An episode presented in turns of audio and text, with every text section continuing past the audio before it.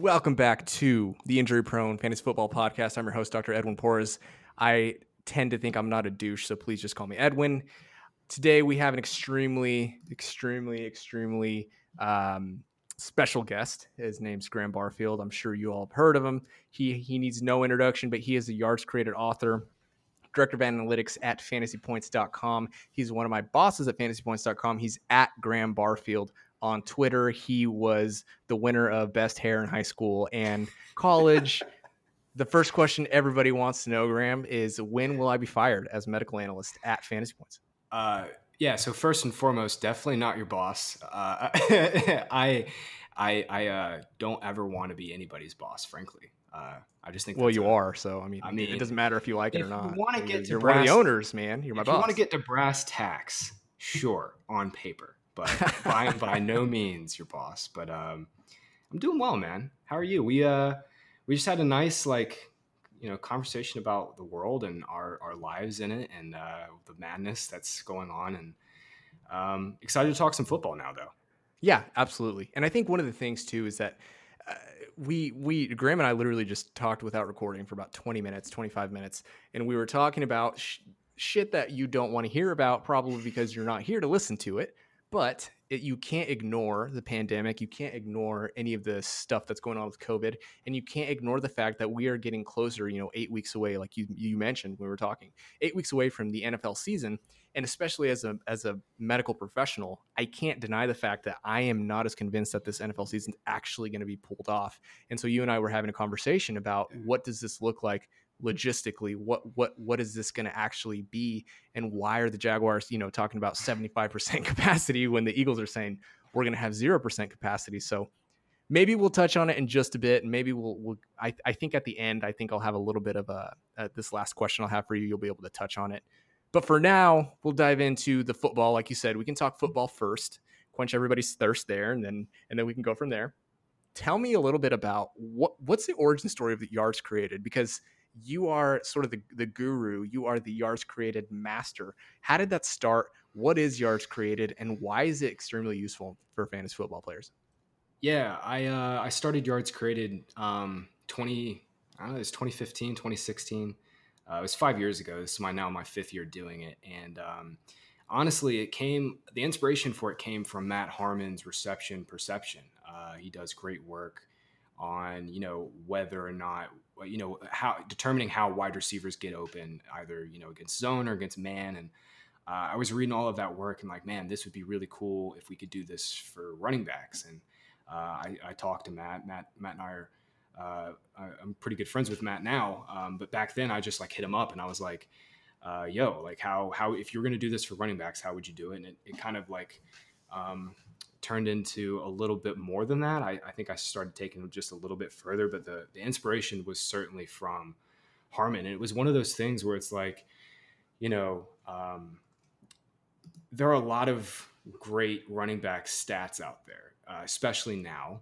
um, five years later. But back in 2015, you know, I'd always read these college scouting reports where it's like, oh, this running back is really good at creating yards on his own, or oh, this guy's really elusive but doesn't have much power. And I, I always like, you know, that's super valuable information, but I'm the type of person that uh, I would much rather have data uh, to back my argument. Um, I think it just makes your, your arguments way more sound. So I just set out uh, to start charting some games. Director and, of analytics. Uh, I've kept it to just college football, uh, so I only chart college running backs, and I haven't really applied it to the NFL game. I tried to do it for a little while, and just frankly, I really don't have the time in the summer to do it after spending like two to three months just doing college guys in the fall, uh, in the spring. Right. Um, but I've kept it to college, and, and basically, it's it's kind of turned into you know originally it was just charting what a running back does uh, after the offensive line hasn't done or done its job. That's yards created, and then I also chart you know yards blocked, um, and I think it does a better job than yards after contact because that stat is kind of weird to me. Like if you just get touched behind the line of scrimmage, just barely touched, is that yards after contact? Like, how are we charting right, that? Right. Um, so for me, yards created just kind of was, um, you know, uh, ins- inspira- inspiration by, you know, Harmon for sure, inspiration from uh, uh, for just knowing that the industry needed you know someone to quantify some of the things that we see on the field in that way, and and really just try to improve on running back stats as a whole. Well, I think you did a pretty badass job at it, if, if I do say so myself. They're uh, quite a dude. So we were talking again. We were talking before the show, and um, one of my favorite things, like you were talking about, you know, I I've been publishing this, and I've been, but you sort of feel like you you're a little disconnected, just for obvious reasons, you know, in the middle of fucking pandemic.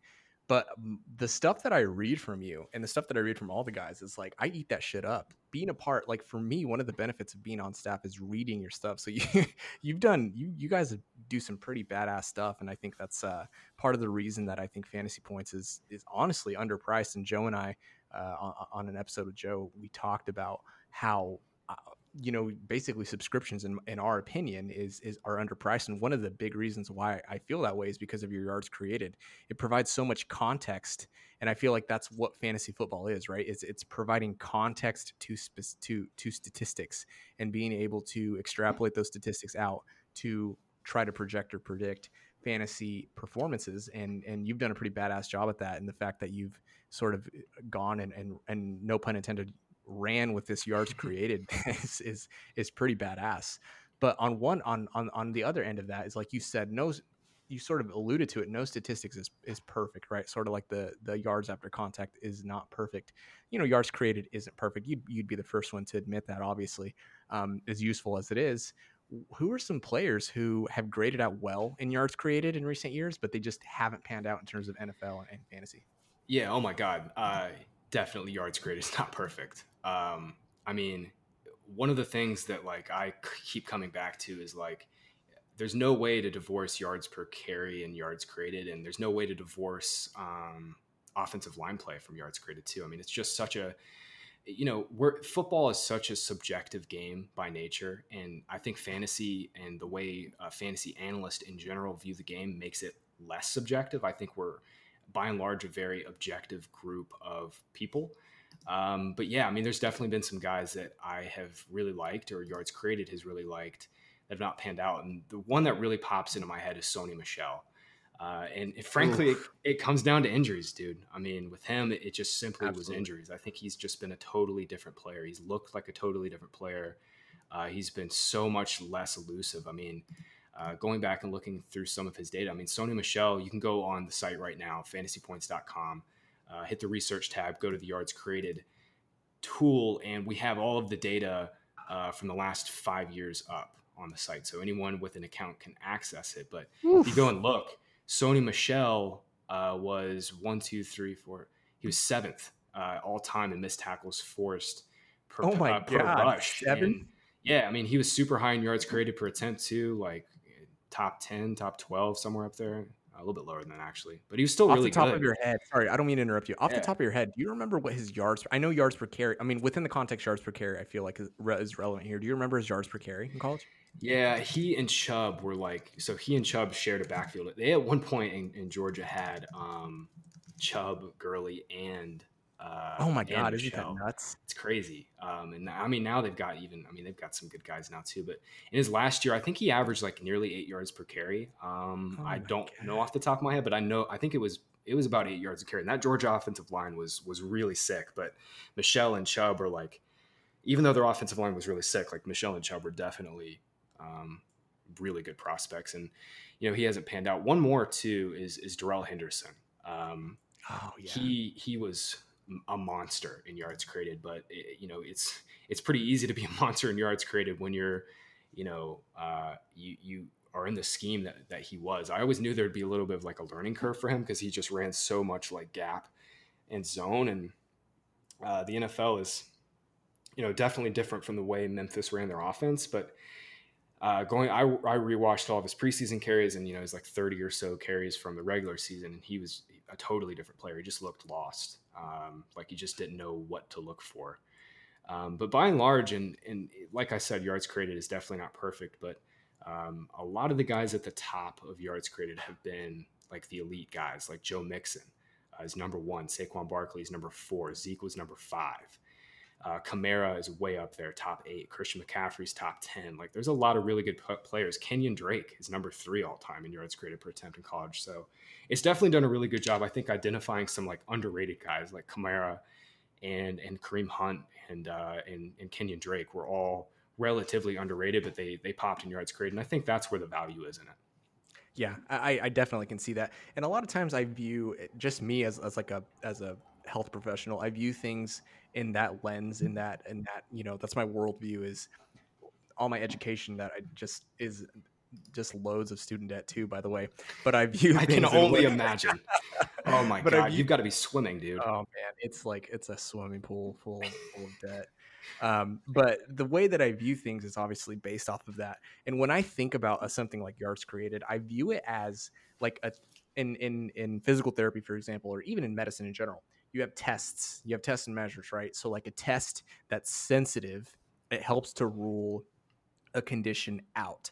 And yep. so if you test negative for this specific test with high sensitivity, that means that the chances of you having that test or having that whatever condition is really, really low. And so I feel like I view yards per carry, or I'm sorry, yards created as if you are not, you know, in however much top percentile of yards created, okay, chances are, along with all the other context given, you know, all the other information and data available, you're probably not going to be, you know, at this elite level of a running back. And I feel like it helps to, like you said, it helps to weed, you know, at least count for account for players who are maybe a little underrated, but it also helps to weed out the players that you might be on the fence about. Yeah, so that's great. I think that's a great way to put it. I, I love how you put that. So, other than uh, so, sort of on the same topic, then, what would you say? What type of statistic, what statistic or specific philosophy do you think complements yards created uh, the best? I mean, seeing as that you work with this every day, what do you think is an, another another aspect that that helps you sort of help weed out weed out or weed in those players? Um, yeah, from like a college perspective, I think um, one of the things I've really tried to incorporate into like some of my analysis and just my general like you know my articles for yards created is usage uh, for college players because sometimes these programs get weird with their running backs, right? Uh, like you know, you'll have you know your J.K. Dobbins who play almost every snap and and you know have a, a massive workload and they produce on that workload against good competition. But I think one of the things I've really tried to at least um, um, research and understand a little bit better over the last couple years is just how predictive college production is.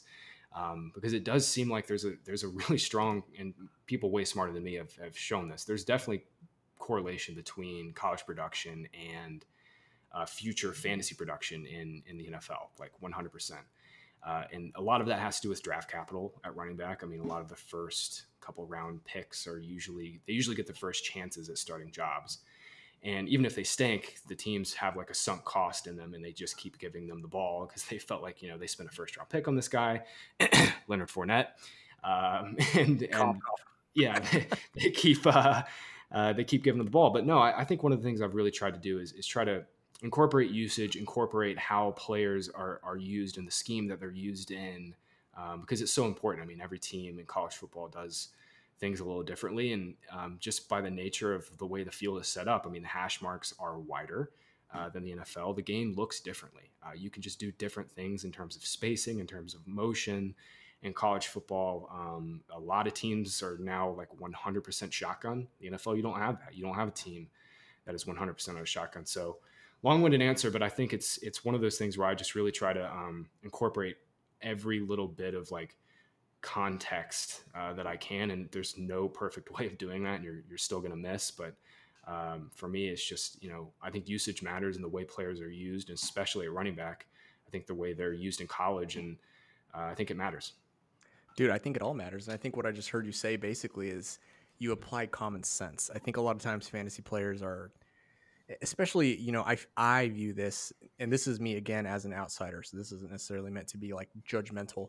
I don't do, you know, top tier, top level actual fantasy football you know nose to the grindstone NFL analysis. I don't look into the statistics. I mean, I look at the injuries, right? That's what I do. And so, as an outsider who views somebody like you compared to maybe somebody up and coming is that a lot of times they get caught up in, in the weeds in a lot of these a lot of these things and they, and they zoom in and they're just looking at it too closely and it sounds like what you're telling me is that your common sense really leads you to being able to apply more of a broad brush and being able to apply as like you said the most context as possible and a lot of that comes down to common sense which to me makes makes the most sense which is why you're so good at what you do. Yeah i, I noticed that too you know um, not i'm not pointing out any new up and comers or any one individual any one individual but i think there's a certain sense of like you know we are only talking about 200 players and you know you want to be somewhat original. So people really dig into the weeds now uh, and get into stuff that you know it's interesting but is it really helping you project players? Is it really helping you score more fantasy points? And like um, I see I'm doing there. I'm sly at I'm, I'm sly at one. I, I, I, get my drops in when I can. I like but, it. I like it. Um, but no, I'm writing this article right now that's going to be up on the site uh, on Fantasy Points tomorrow or uh, whenever it'll be Wednesday, uh, July uh, whatever it is, 15th. I can't even keep track of days anymore. But uh, uh, I'm doing this article that brain, yeah, I'm doing this thing for it's like a best ball notebook on running backs, and it just I, I start out the article talking about like what stats actually correlate to fantasy points and by going through it, uh, it was a cool study to do for me because I, I did this a couple years ago, but I just kind of refreshed some of the data and uh, like snaps and literally snaps and routes run are the number one and number two things that correlate to fantasy points. If you look at the efficiency metrics, like yards after contact, or even just a simple one like fantasy points per touch, like by and large, if you're using those statistics to to create your projections, or even as like a, a you know baseline in your projections, you're you're doing it all wrong. Like uh, in fantasy football and, and, drafting running backs in particular in fantasy football, I mean, I can do all the yards created stuff I want for NFL, but like if you're not going to get the ball and you're not going to see the field, right, you're not going right, to score right. fantasy points, and uh, that's the problem with Darrell Henderson. Absolutely, that's exactly right. That's exactly right. That's beautiful, man. I'm I'm excited for that article to come out. By the way, I've I've been I've been uh, looming in the uh, I've been creeping in the group chat, looking at your at that notebook article that you were talking about. I'm waiting for it to come out so I can read it. Honestly, like half the reason I even want to be on staff anymore at this point is just to read all your guys' stuff. So that's that's what I'm there for. I write an article every now and then, make you think I'm doing work, but really I'm just reading your stuff.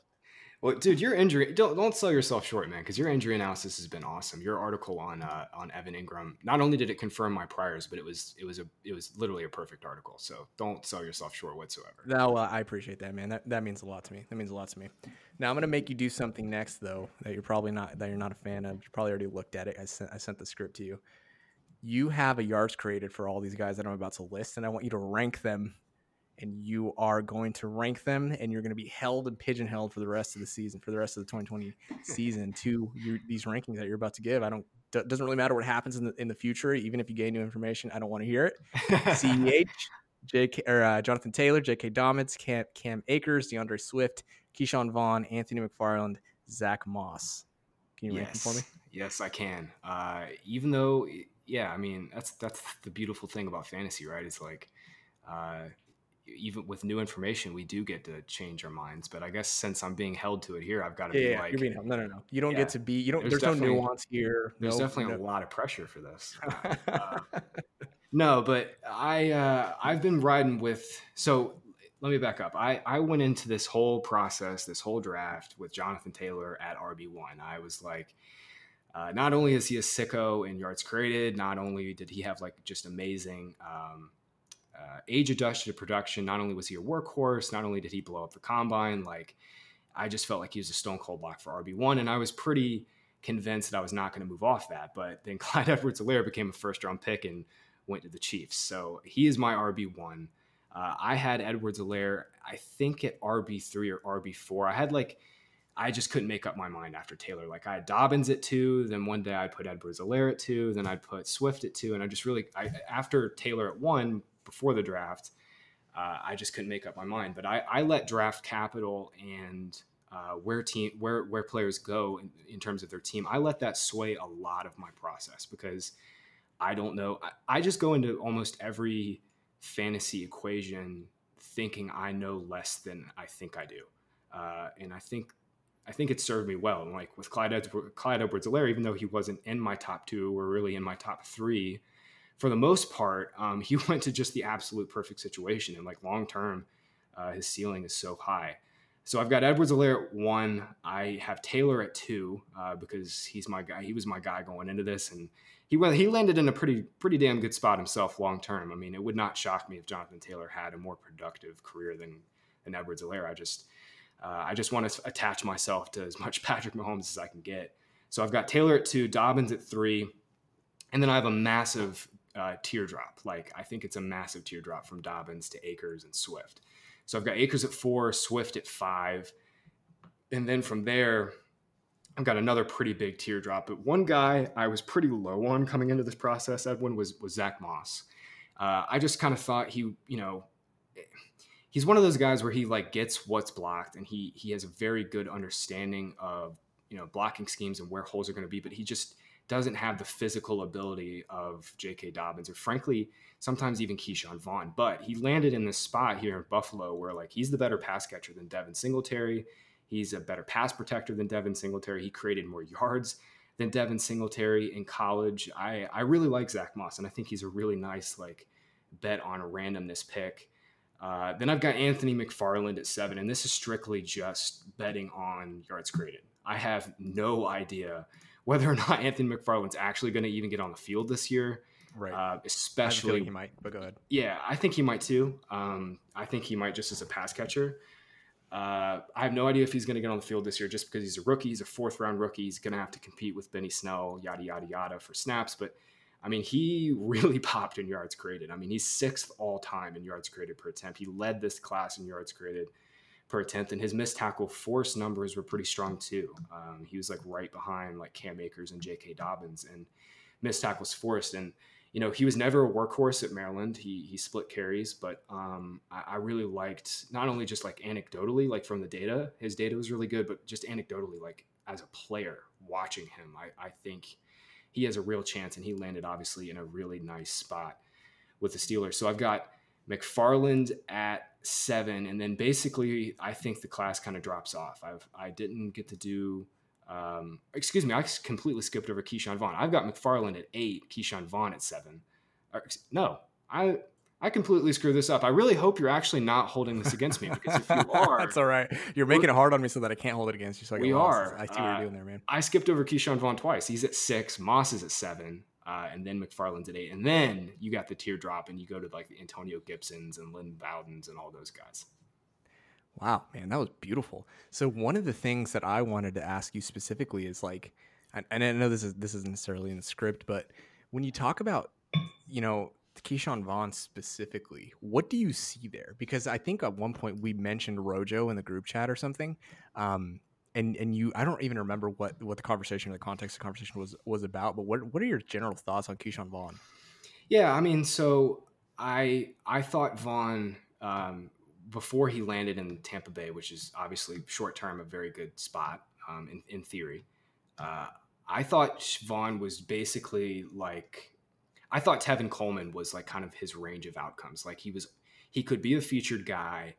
Uh, he had a lot of straight line speed. He attacks downhill. Like he's a very attacking runner. Um, and he actually finished second in this class in yards created per attempt, but he was really inconsistent. Um, he he only created five or more yards on like twenty percent of his carries, something like that, which is really low.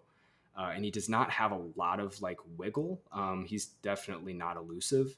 But in the NFL, there's a there's space for guys that run really fast and can attack downhill and are violent runners in in a zone scheme, which is what Tampa runs. And I think they're going to run a lot more zone. Like he's a perfect fit. Uh, Ronald Jones looked a lot better a lot better in 2019. I've never been a big Rojo fan. He was not good in yards created. He was really bad in pass protection, really bad as a receiver coming out of, out of USC. And I just generally thought he's always been overhyped and and over uh, overdrafted. But last year he was definitely better, and he really showed it on the field. Now he's just got way more competition. I think Ke'Shawn Vaughn, uh, just one versus one, was is a better prospect uh, than than Rojo coming out. And for that reason, I've found myself, um, you know, I'm not really super invested in rookies this year for for obvious reasons, but um, I think Vaughn is is getting cheaper to a point now where in like season long and redraft leagues, he's becoming a target of mine. But uh, then I come back to the fact that it's going to be really hard for you know rookies that aren't you know, super draft capital guys like Clyde Edwards-Helaire and Taylor, and even some of the rookie wide receivers like Reagor. they're going to have more of a chance than someone who's drafted in the third round. And I've kind of come back off on, but um, I think in a normal year he would be uh, hyped way more. That's awesome.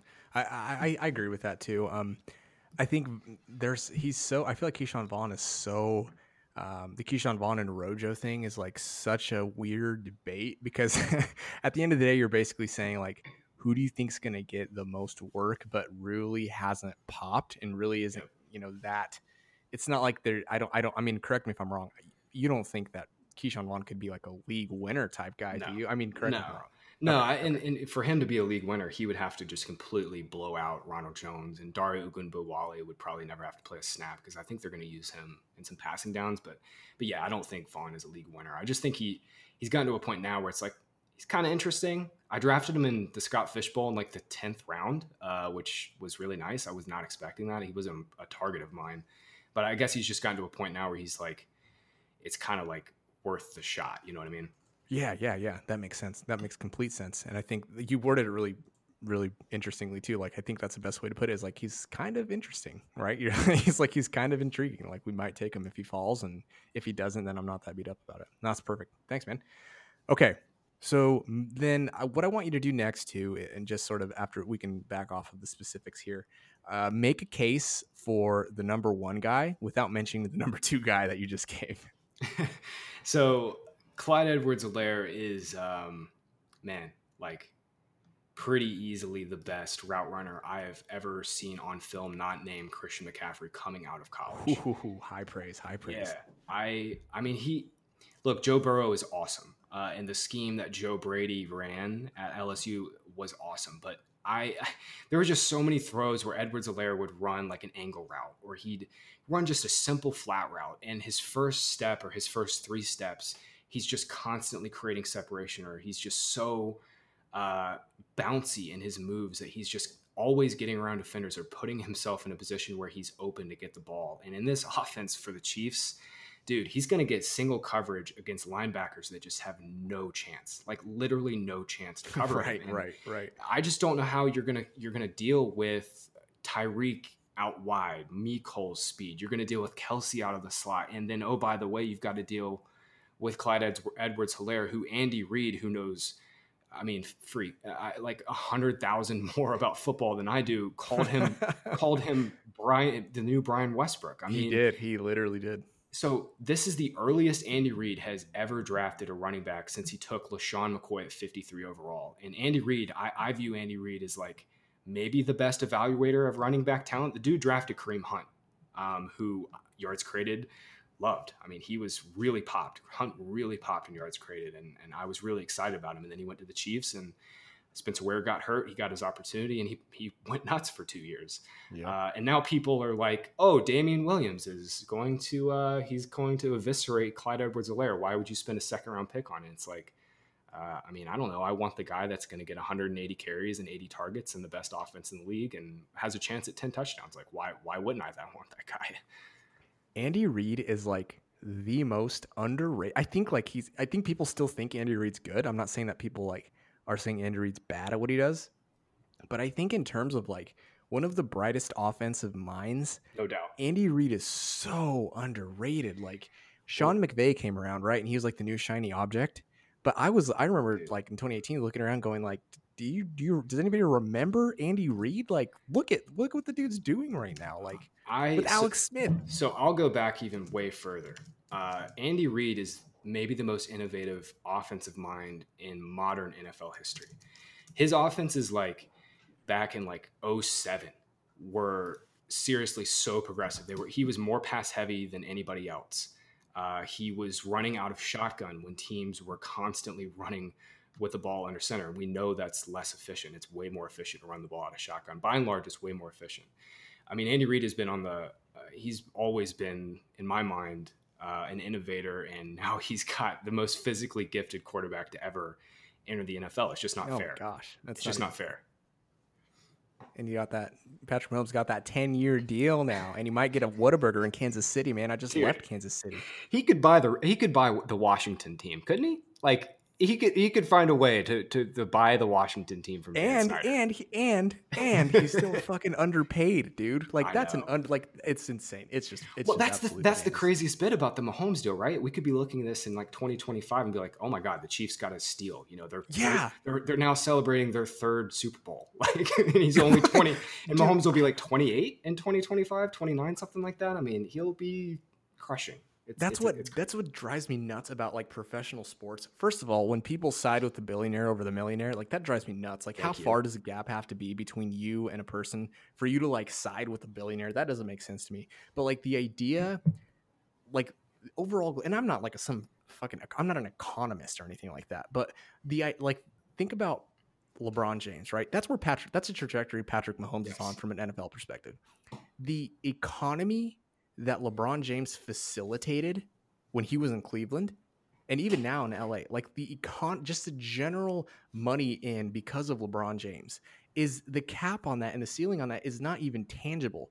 And like the, the the absolute like magnitude that Patrick Mahomes provides to Kansas City, who by the way I lived there for eight years. It just it's there's not a lot to do in Kansas City. Like there's some cool things, but like there's nothing else. Like you watch the Chiefs on Sunday and like you go to like the one brewery that they have, but like other than that, you go to, you go watch Patrick Mahomes play football on Sunday, and like the just the amount of money that comes into the Chiefs because of Patrick Mahomes and because of that offense in general that Andy Reid's built, it's just that's that's he's underpaid. And I, I just went on like a random tangent no, about that, but you're 100 percent right. And I think when the deal came out, people were all speculating like, is he gonna? Is this thing gonna be tied to the salary cap? Does he have like a share of ownership? Like, how's this gonna work? And I still agree with you. Uh, he's underpaid. Did you ever? Uh, did you ever go to Arrowhead at all? Yeah, went to Arrowhead a couple times over the last couple of years. Um, the first time was when uh, it was Lamar's rookie year, and then we went again just last year. Oh God, what game did we go to? Uh, jeez, why can't I remember? God, I had a I had had a few drinks, Graham. I don't remember which How game we went you. to in nineteen. uh, I'll I'll think of it at some point. But yeah, Arrowhead. I mean, Arrowhead is is dude. It's it's badass. It's be, we were like even in the nosebleeds, Dude, and it was still a badass. If I went to a game at Arrowhead, I'd be so tuned up I wouldn't remember it either. So there's no sweat on that. But it's things just were turned. yeah, it just seems like such a like the fans and like like you said, the Chiefs fans are just in general. I think Chiefs fans are like some of the sharpest um, like I encounter on Twitter. Like I, I don't know why, but they just seem I don't know. They just seem like uh, pretty rational for the most part. Their fan base and most fan bases aren't. But I, anyway, I've always wanted to go to a game at Arrowhead, and it just seems like such a cool environment. Yeah, those fans fall from from from the Andy Reid tree, right? Yeah, that's what people hopefully. joke about. I mean, also, also, if I had. Patrick Mahomes on my favorite team, I'd be gloating too and be happy all the time. too, yeah, you're just like stoked all the time. Like, yeah, we locked him up for ten years. all right, man. I appreciate you. you've gone off script so much. I, I'll I'll take away a few of these questions, but I did want to ask you one more before I let you get out of here. All right, on the injury prone pod, we hand out parting band-aids of advice. It can be band, you know, band-aids of advice to help heal the fantasy industry or just the country at large, the world at large.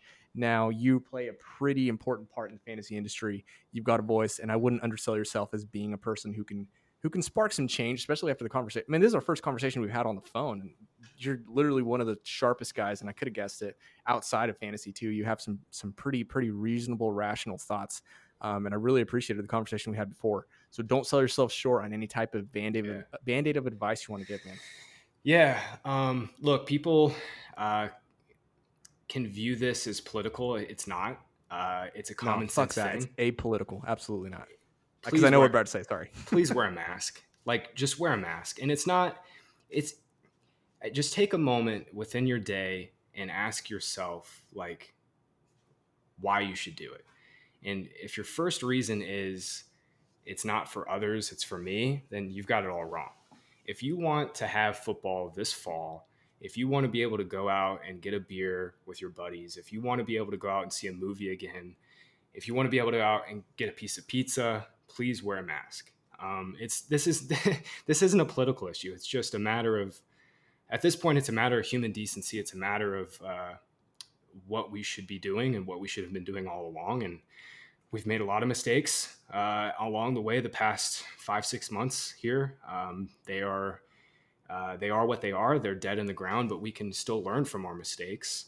Um, and if you want to see football, um, I feel like you know I sometimes feel like Twitter is an echo chamber. I feel like we just constantly are living in an echo chamber, and people are just entrenched in their views. Um, but genuinely, um, if you want to see football this fall, and you want to start seeing a little bit of a change in uh, the way our numbers are looking in this country by and large, you, you got to start wearing a mask. And if you haven't been convinced yet, um, use football.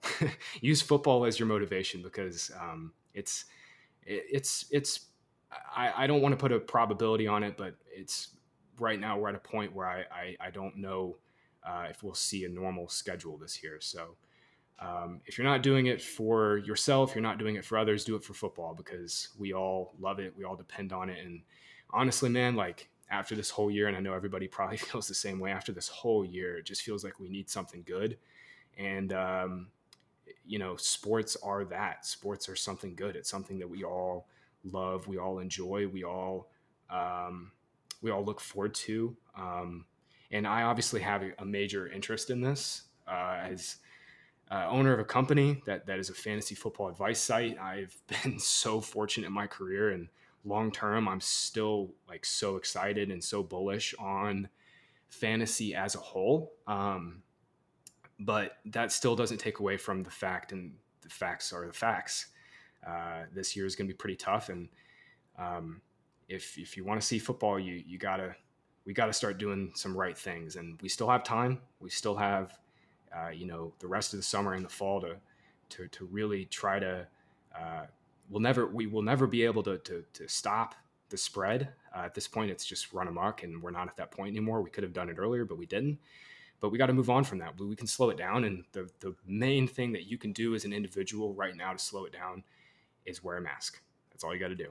And frankly, it only takes shit ten minutes. If you're going into a store, if you're going to a gas station, uh, it, it takes ten minutes. And once you get back in your car, you get back home, you can take it off. That's that's all all you got to do. Um, and it's, I promise you, it's not that bad. Awesome, man. That's as, as the husband of a pharmacist, as a physical therapist, as, as a person who has a little bit of information. I'm not an epidemiologist. I'm, I'm not a scientist by any means. I have enough understanding of this stuff to 100% endorse everything Graham just said. Uh, you you heard it here first. None of none of what Graham and I just talked about for 35 minutes, none of it matters if we don't mitigate this. None of it matters. It's it's all for nothing. Uh, you're listening to this for nothing. Uh, we do all this analysis for nothing. Graham's work goes completely down the drain in 2020 for nothing. And whether you believe that you play a major cog in this or not doesn't matter because you play you play some sort of role in mitigating this risk. And this is, again, like Graham said in the beginning, this is apolitical. This has nothing to do with whether you're blue, whether you're red. It, it, it's it's not. It's and unfortunately, it's become politicized, yep. and we're to the point where this is we're arguing semantics. A lot of a lot of times people argue, well, is it 80% capacity? Is it 90% capacity? Well, where did you get those numbers from?